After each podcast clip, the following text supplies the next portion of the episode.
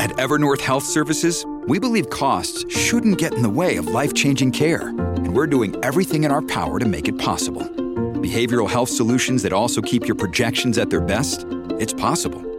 Pharmacy benefits that benefit your bottom line? It's possible. Complex specialty care that cares about your R O I?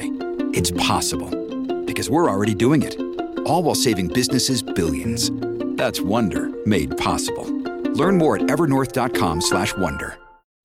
Welcome to Amazing Business Radio with best-selling author and customer service and business expert, Shep Hyken. Shep will talk with some of the smartest thinkers in business to help make you more successful in your professional and personal life. This is Amazing Business Radio with Shep Hyken. Hello, everybody. It's Shep Hyken. We're back with another episode of Amazing Business Radio. And this time, I am very excited to bring back, I believe for the third time, Tiffani Bova, who is not just a wonderful business person, but also the author of a number of books. And this most recent book is The Experience Mindset: Changing the Way You Think About Growth. We're going to be talking about that. She has quite a bit to share. Before we get into that, a couple of announcements. First, I want to thank Text Expander, our sponsor.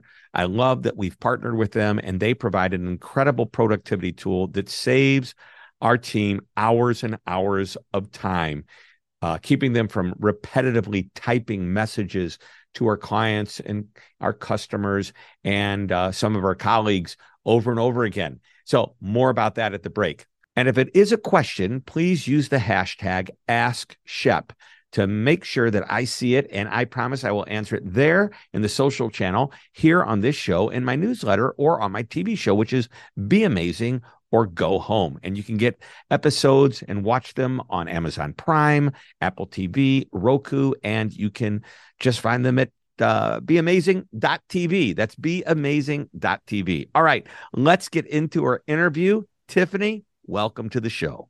Shep, there's no place I'd rather be. Oh, you know exactly what to say. You know what? And we went to dinner, I remember, years ago in San Francisco at a Dreamforce, and you used the same line on me back then. Maybe. It's you. It's you. Well, I also know there was like three or four of your good friends sitting around the table with us, so I wasn't sure if it was me or someone else. But you know what? I'll take that compliment today.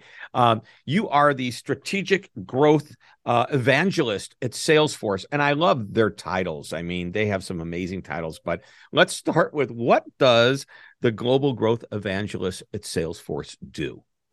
I spend, you know, ninety-five percent of my time externally with customers, with partners in the broader ecosystem, uh, meeting with them, understanding their business challenges, advising them on best practices, sharing best practices, asking great questions, listening and learning. Like, it's just an amazing opportunity to see this cross section of organizations around the globe, and what they're doing with our with our products and services is just is just amazing. So Uh, the other five percent, probably internal, but not much. Yep. Yep. I get it. Well, you've got to get your knowledge somewhere. So, um, you know, obviously two things happen when you do what you do. Number one, you get the knowledge from Salesforce about what you can do for your partners.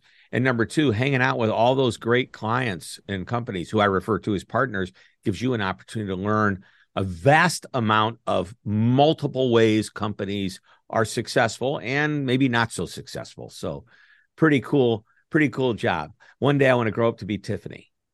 Yeah, I, I got to tell you, it's a great gig. Love what yep. I get to do every day. Yeah. So I think this is the third time you've been on our show. Um, yeah. The first time was just like, I got to know you. The second time was when your last book, uh, Growth I Q, came out, what, about three years ago or so? eighteen, um, twenty eighteen. So, crazy. Wow. Yeah. Uh, four plus years ago. Yeah. And now you have a new book, The Experience Mindset: Changing the Way You Think About Growth. If you're listening to this show the day it comes out, today is the day the book is released. And I'm excited that we're we're talking about it.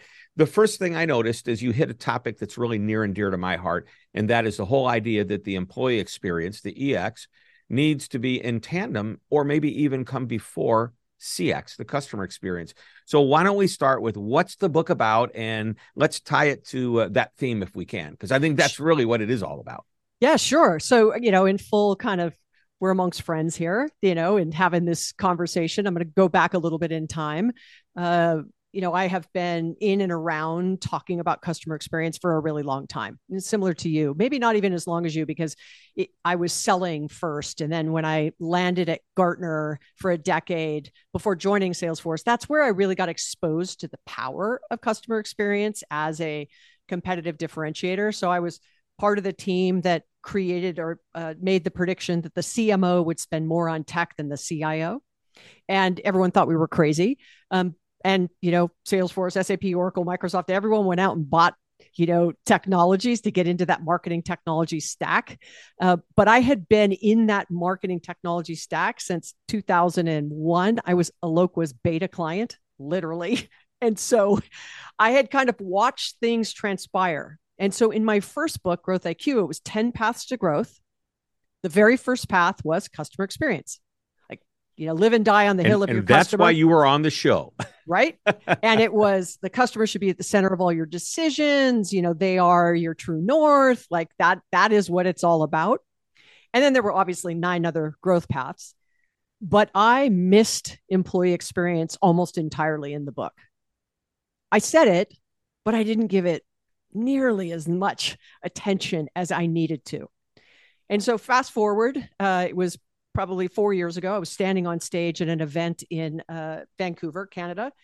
And I said, I didn't think it was a coincidence that Salesforce is a great place to work, pretty much globally. You know, it's in the top ten or top five or number one, one of the most innovative companies in the world and the fastest growing enterprise software company. I didn't think that was a coincidence.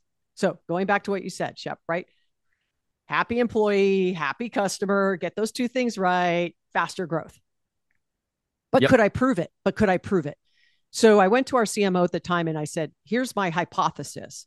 I've done a first pass, cursory pass of looking out there and seeing, has anybody shown causation, contribution, a direct connection between that and what pieces and parts of employee experience have the greatest impact on customer experience? Because I, caveat here, I am not an H R expert. So it's about the moment that matters, right? When an employee touches a customer. And could we show what kind of growth that would uh, deliver? Lo and behold, the first one came back, really positive results. Those that got it both right uh, would have a one point eight times greater growth rate than those that did not. So for a billion dollar brand, it would be a forty million dollars impact. If you're not a billion dollar brand listening to this, you can do the math.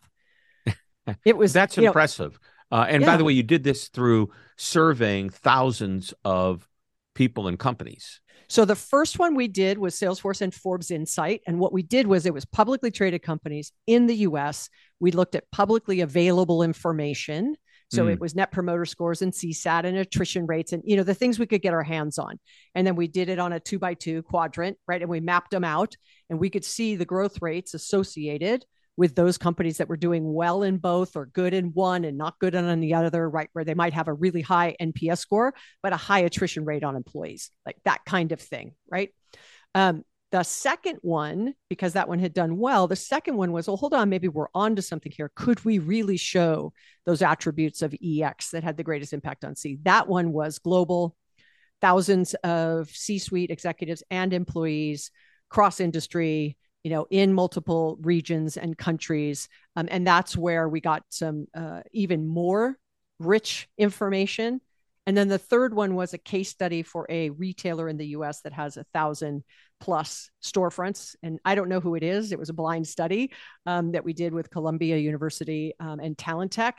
Uh, and um, you could probably guess who it is. There's only a handful of stores that have a thousand or more storefronts. And that one showed that in a retail establishment, if they got E X right, they saw a fifty percent increase in revenue per hour per store associate if they got those things right. All right. I want you to repeat that last stat because that's the big one. Boom, explosion, whatever uh, sound effect. This is big. The return on a focus of employee experience. Give it to us one more time. In this retail case study, for retail store associates saw a fifty percent increase in revenue generated per hour per store associate. Wow. And what do you think? Uh, I know this is probably, I don't know if you can answer this question, but okay. What do you think the investment above and beyond a typical employee experience might be? What percentage do you need to, to think about? Is it just you invest two percent more per employee, one percent more? Is there a, is there a number we can attribute to this, or is it really building a culture that's focused on it? It's not so much what you spend, it's how you act. I'd say it's Maybe the it's latter. Both. Yeah. Well, I'd say it's the latter, hence why the name of the book is Experience Mindset. Mm, okay. It is about a mindset shift. This is I not set about, you up for that. You that totally line. did. That, that's why I that's why I said there's no place I'd rather be. You set me up perfectly. So it is not a, by the way, this is not a, oh, customer should be first and employees second, employees should be first and customers should be second. It isn't create a role that is the chief employee experience officer. Like, by the way, I had really advocated, like you and many others, to have a C M O at the C-suite table or a chief customer experience officer, a chief customer officer, um, you know, reporting into the organization. This is not that. This is not that. This is literally a mindset shift around, if you are going to do something for your customers, that is reduce the effort to do business with you, to increase their experience, the intended or unintended consequence of doing that is the fact that the effort for your employees goes up and their experience goes down.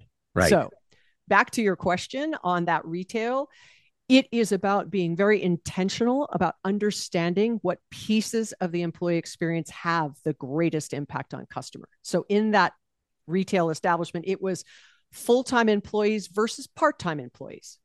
There's a difference in their experience, what tools and systems they may use, what they're empowered to do on the floor, what they have access to for information, those kinds of things that allows them to be very responsive, personalized, and seamless if a customer asks them for something, or in fact, you know, they're they're at the checkout counter and let's say it's a, you know, a broken, um, you know, the package is broken and yet they don't have another one. Could that person at that point of sale immediately order one on the system and have it shipped to their house? Mm. Something like that, right? That would increase revenue for that checkout, right? That checkout storefront person.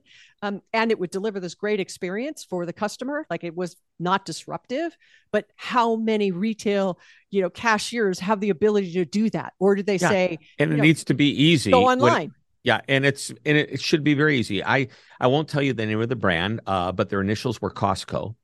And I was just there with my wife and we were getting ready to pick out a kitchen appliance.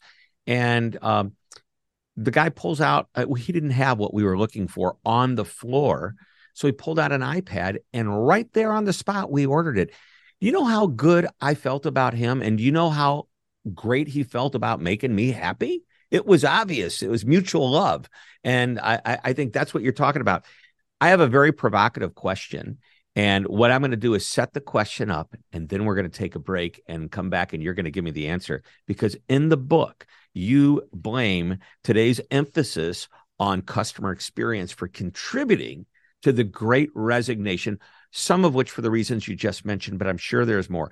The quiet quitting that we've all been talking about and other unfortunate workforce trends uh, that are happening and taking place because companies spend too much time not focusing on employees and just on customers. Let's talk about that when we come back. We are talking with Tiffani Bova, who is the author of the brand new book, The Experience Mindset. Get it today at Amazon, and don't go away. We're coming right back with the answer to that question. Let's talk about Text Expander, a tool that allows your team to eliminate repetitive typing with just a few keystrokes. Anything you type over and over, such as customer responses, will be at your team's fingertips, so they have the power to do what they do best, just faster.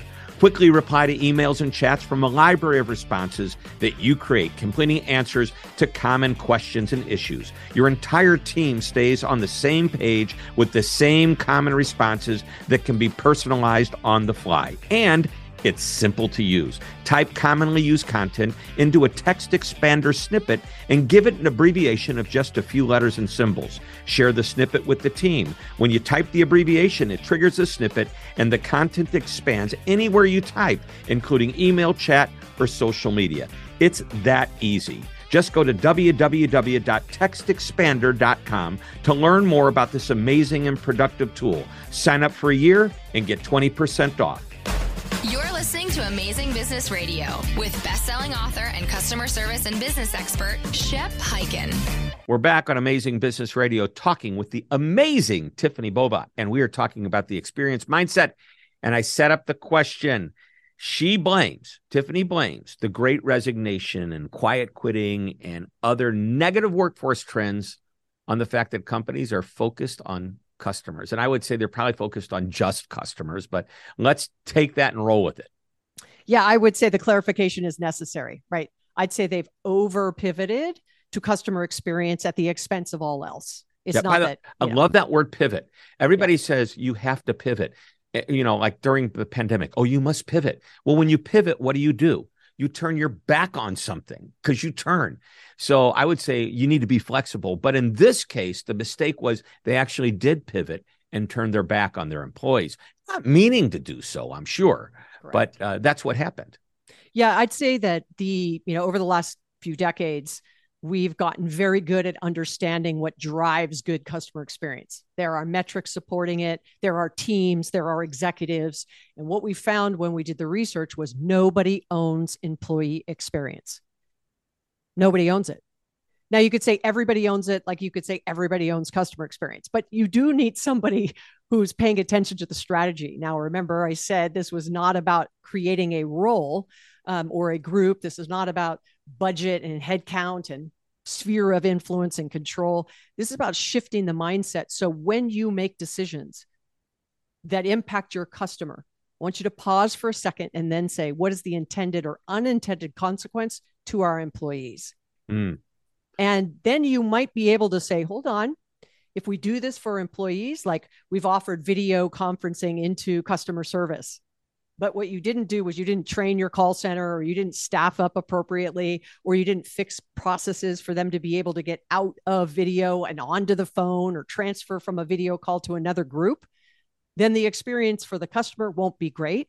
It will fail, and you'll think it failed because it wasn't the right strategy, but it might have been the right strategy. It just was poorly executed. And the employees get the brunt of that unhappiness or rage, even sometimes from customers. And that's not necessarily, I hope, right, the intention of an employer, nor is it the intention of the employee to deliver a bad experience. Right. They think, and by the way, we see this all the time. We've talked to our clients about it.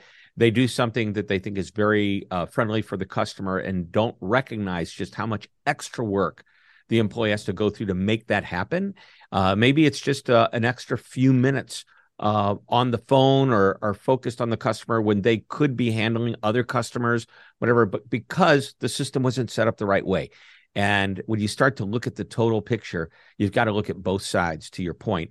Uh, very well said. So it's not just saying, hey, let's just take care of our cust- or our employees better. Uh, it's like, let's understand what the impact of our customer decisions are on our employees. Um, I was thinking that you were heading toward, you know, I refer to the employee golden rule is to do unto employees as you want done unto your customers, which I think is important in um, an employee mindset. But this is specifically talking about how uh, the growth of your customer experience is definitely, uh, I guess it's either enhanced or drawn back by that employee experience. Correct. You know, I mean, I'll, I'll give a few stats. You know, the C-suite, what we found globally, fifty-four percent of the C-suite believe that the technology their employees use is effective um, for them to do their jobs. Only thirty-two percent of employees agreed with that statement. Mm. And only twenty-ish percent of customer-facing employees agree with that statement. Ouch. So the gap between what the C-suite thinks is happening in their customer-facing teams, which, by the way, sell stuff, support stuff, market stuff, right? The thing that you would argue is pretty important if you're right. trying to grow your business. Yeah. Um, they are the least satisfied. They think, think outdated tech, broken processes, lack of integration, access to data. The average enterprise has nine hundred unique applications and only twenty-seven percent of them are integrated. Who bears the brunt of that? The people trying to put it all together for the customer, and those are the folks in the front line. You know what, maybe Uh, you know, and I've written about this before, just recently, even Howard Schultz, or, or not Howard Schultz, excuse me, his predecessor, uh, no, not predecessor, his, what's the word I'm looking for? The person successor. who's taking over. Successor. Her six, his successor, not predecessor, his successor. Uh, new C E O says, I'm going to spend a shift once a month on the front line so I know what customers are going through and employees. And I think that you know, C-suite needs to get out of the C-suite. The point is they're out of touch. If those stats are accurate, and they are, uh, they need to do something about it, which is simple. Just go spend a little time with everybody. Get on the okay, front so let's, line. So let, let's give two examples here, because I love that you brought that up. It, unfortunately, he did it and announced it. I'd already finished writing the book, because there's a story in the book about Starbucks, about Howard leaving, about his successor coming in, and then it was finished. I couldn't, I couldn't touch it anymore. But when I first read that, I was like, oh, that's great. What's crazy is that that's newsworthy. Like that that's newsworthy. That means that is not a normal behavior. Now let's go back to that example you gave a few minutes ago when you were looking for a kitchen appliance. That was not the experience that you had at that brand. Why not? That C E O was in the field, in a store, somewhere in the United States, six days a week.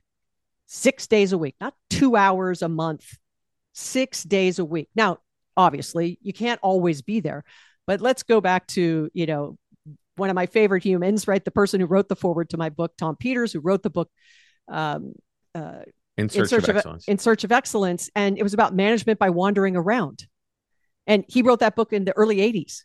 Yeah. So, you know, Undercover Boss is a perfect experiment for me, where they take the first five or ten minutes of a show and they put on hair and makeup to disguise the executive. And I'm like, what a waste of expensive television. No one would recognize them anyway, because they never leave their office. So get out, right? Work amongst your people, understand what it's like in the front lines. If you've ever watched Undercover Boss, for me, it's shocking that executives don't know that's what's happening in their business. And then they make these sweeping commitments that they're going to change those things. It's like, how did you not know that was happening? Yeah. And so, you know, it's, this is this disconnection between, you know, the executive. And if we talk about technology, and people ask me why I think that is on customer facing, I think a lot of executives don't actually use the tech that their employees use. They get wonderful spreadsheets and presentations and roll-ups and readouts. And so they're not in the technology. So they don't see um, that kind of inefficiency, uh, yet they are maniacally focused on productivity, right? They're maniacally focused on the customer, but they're not looking at what systems, tools, training, et cetera, are in place to allow that to be the best it could be. Wow.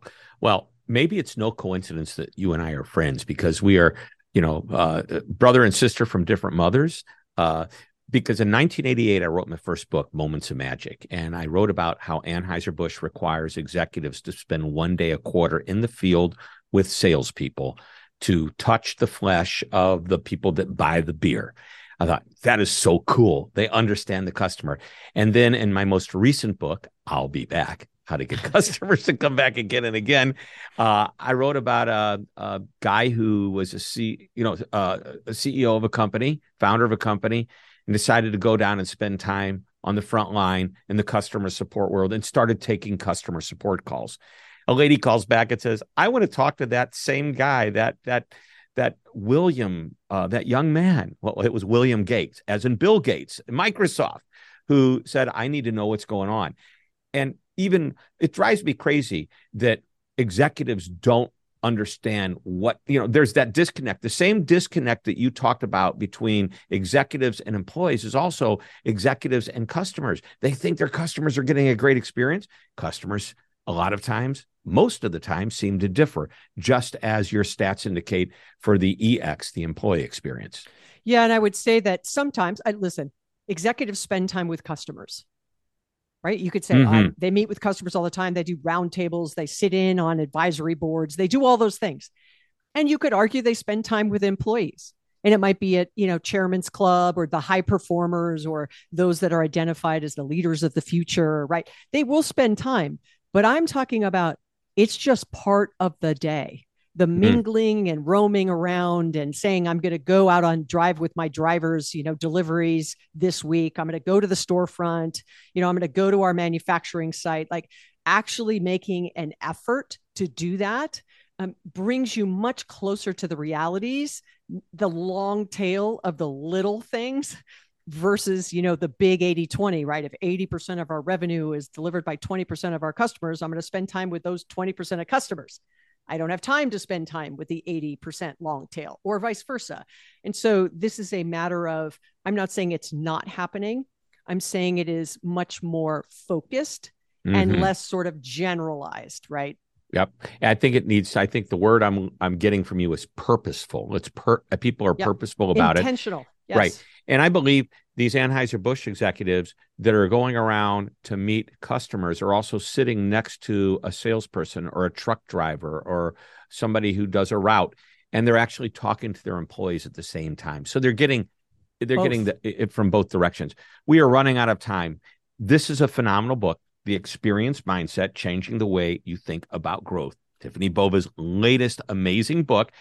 And my last question I usually ask is general one final nugget of wisdom, but I want you to give us specifically a final nugget of wisdom that comes straight from this book that you want to share before we leave today. I'd say go do an inventory on the top five, let's say, key K P Is or key performance indicators that you are currently tracking on your customer. So the customer experience side, let's say net promoter score, customer satisfaction, customer effort score, whatever it might be, and see if you have a correlating one for employee in the same realm. So if you have N P S, do you have E M P S? If you have C SAT, do you have employee satisfaction? If you're doing surveys for your customers, are you surveying your employees as frequently? Do you have customer effort score? Do you have employee effort score? That will quickly tell you, you know, going back to what we were saying of, is it customer and we've over pivoted, that those metrics are really mature. They're very established. People understand them. They understand where they have the ability to spend more on marketing and get results. But yet when it comes to employee, I often hear, well, what if I make those investments and then people leave? It's like, you know, the old adage, well, what if you don't invest in it right. and they stay, right? I so know. I'd say do an inventory of what you're doing for customer and see if you have an equal, you know, kind of visibility on employee. Um, if you have a customer advisory board, do you have an employee advisory board? And I don't mean E R G groups. I mean an advisory board. Let's just say on just the technology they use or the training they have. Like, uh, how's the onboarding process? How's the offboarding process? Like, you know, ask them those questions similar to what you would ask uh, your customers. Um, and the third would be that you've got to find uh, the team of executives, which is usually H R, the C, uh, the C I O or I T leader, um, the head of marketing or customer experience, and then your head of revenue or head of sales. That tends to be the group that has a piece and part of employee experience. And if they aren't coordinated in what they're doing for employees, it will continue to be disconnected. All right. So I asked for one nugget. You give me I gave three. You three. And, and that's the way Tiffani does things, ladies and gentlemen, above one. And beyond. The one thing is, it's never one thing. How about that? I, who said that? Somebody once said that. I said it in the, it was the opening line in Growth I Q. I didn't, but I said the one thing about growth is it's never one thing, but I was not the first one to say it. Right. I love it. I love it. Well, everybody, please enjoy this book. Go out today. It's available on Amazon. Get it there or wherever books are sold. Tiffani, thanks for coming back. You're a three-peat offender, I believe. So uh, hopefully Uh-oh, we'll I'm do it a fourth now. time. yeah, a fourth time in the future. I look forward to that. Thanks so much. Thank you, Shep, for having me. All right, everybody. That wraps it up. Another episode of Amazing Business Radio. We will be back next week with another interview. So until that time, this is Shep Hyken reminding you to always be amazing.